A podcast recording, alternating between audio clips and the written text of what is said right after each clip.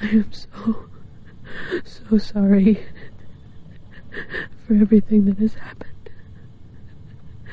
Because, in spite of what Mike says now, it is my fault.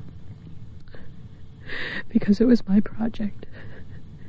And I insisted. I insisted on everything. I insisted that we weren't lost. I insisted that we keep going. I insisted that we walk south. Everything had to be my way. And this is where we've ended up. And it's all because of me that we're here now. Hungry and cold and hunted.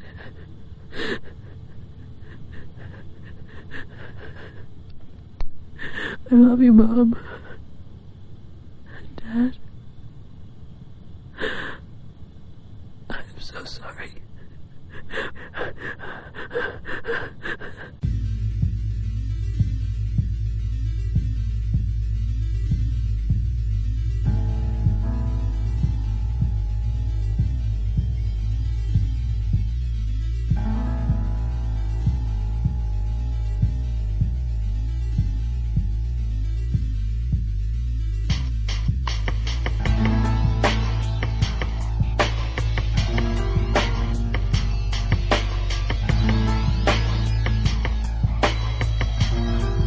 Welcome to Trilogy in Theory. My name is Webb, and this is my co host Mike, and we are now recording on the inaugural episode of our new literary project, Best Movie Year Ever, where we are looking at the book by Brian Raftery.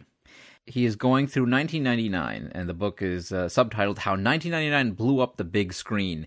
And we're kicking it off with The Blair Witch Project I had never seen this movie fully through. This is my first ever viewing. What? I I know. Oh God! Here here comes the pompous attitude. Like I was too hip for that. I I knew it was fake the whole time. I, I didn't like the joy of the summer of 1999. Don't have time for it. well, no. Here's the thing. So you know, you're watching this movie. Gone are the uh, the meticulous camera movements of someone like a Kubrick, or you've got the the magnificent crane shots of Tobe Hooper, right?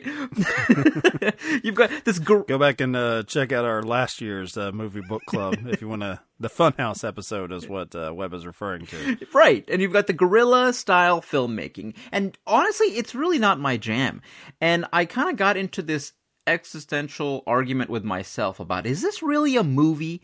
Reading the book and getting the background information about it, you know, there's no real script. Uh, improvisation is very tricky. It's one thing if you got a comedian who's like, here, we'll take a few different cracks at it and you have different takes with different jokes and then you know the director decides what's the funniest of them but this one it seemed like the filmmakers were just like here's a basic list of things we want you to go through, and here's kind of an endpoint.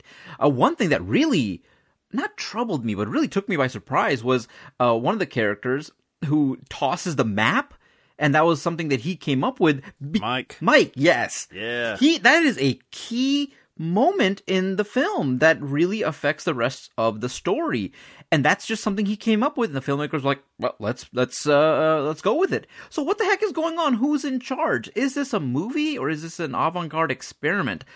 At the end of the day i actually really enjoyed my viewing but i'll talk about that in a little bit. Tell me about your experience with the blair witch project.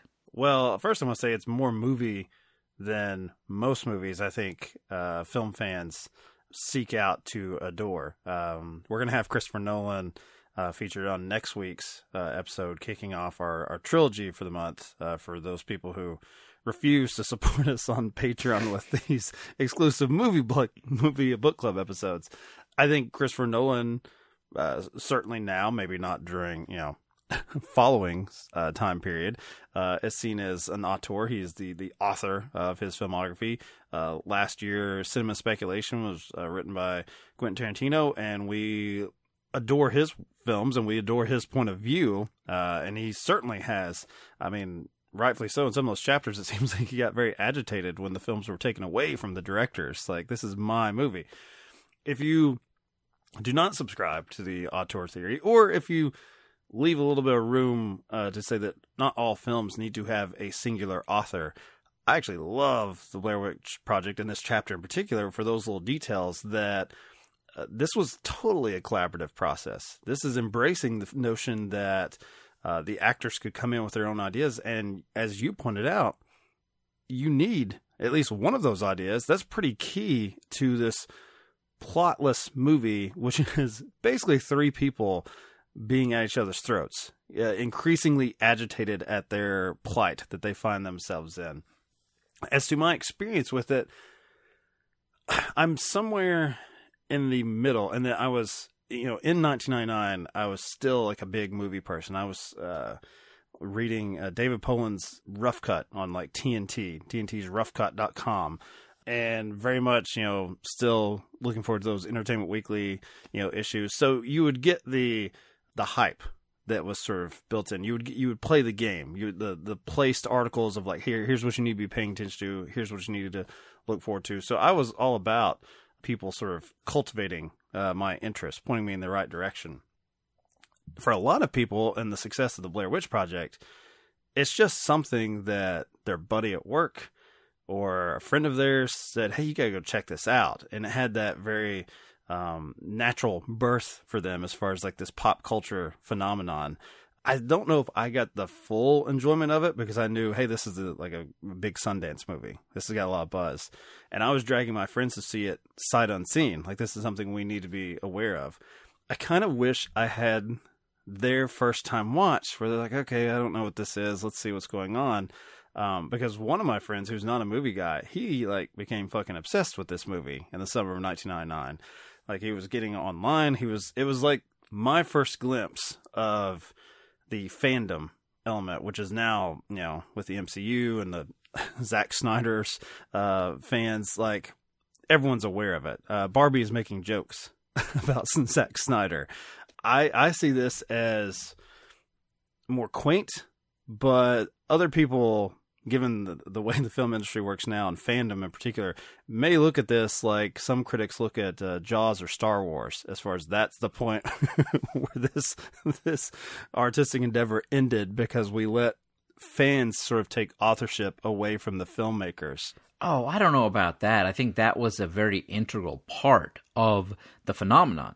Uh, and, and that leads me to something that I wondered about modern audiences. Like, can they enjoy something like this without that context? Part of, I think, the appeal of this movie wasn't just the movie, but everything leading up to it, that word of mouth stuff. One of the things that's awesome in the book is uh, having people call into their like local disc jockeys and talking about it on the radio and it kind of really word of mouth. That is how uh, this spread. And whether it was the conspiracy theories or debating whether it was real or not, all of that stuff, you can't replicate that kind of atmosphere. And so I look at oh, oh, oh, also it was the infancy of the internet, right? And so that's when people were like, "What is this thing?"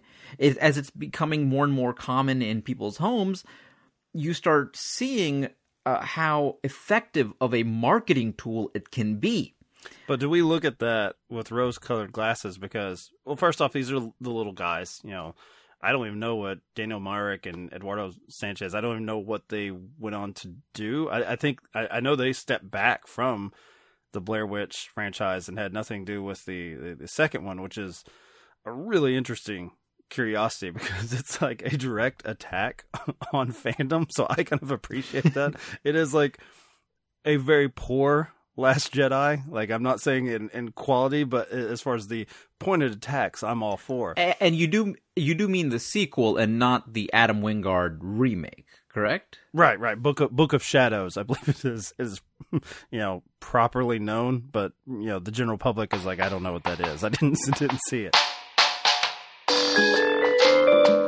If you like what you've heard, please consider subscribing to our Patreon for a mere one dollar $1 only. And you get all of our bonus episodes, including this one, Movie Book Club, where we will be covering the book Best Movie Year Ever chapters on films from 1999, along with other podcasts I produce, such as Offscreen Death and Projecting Film. That's at patreon.com slash projecting film.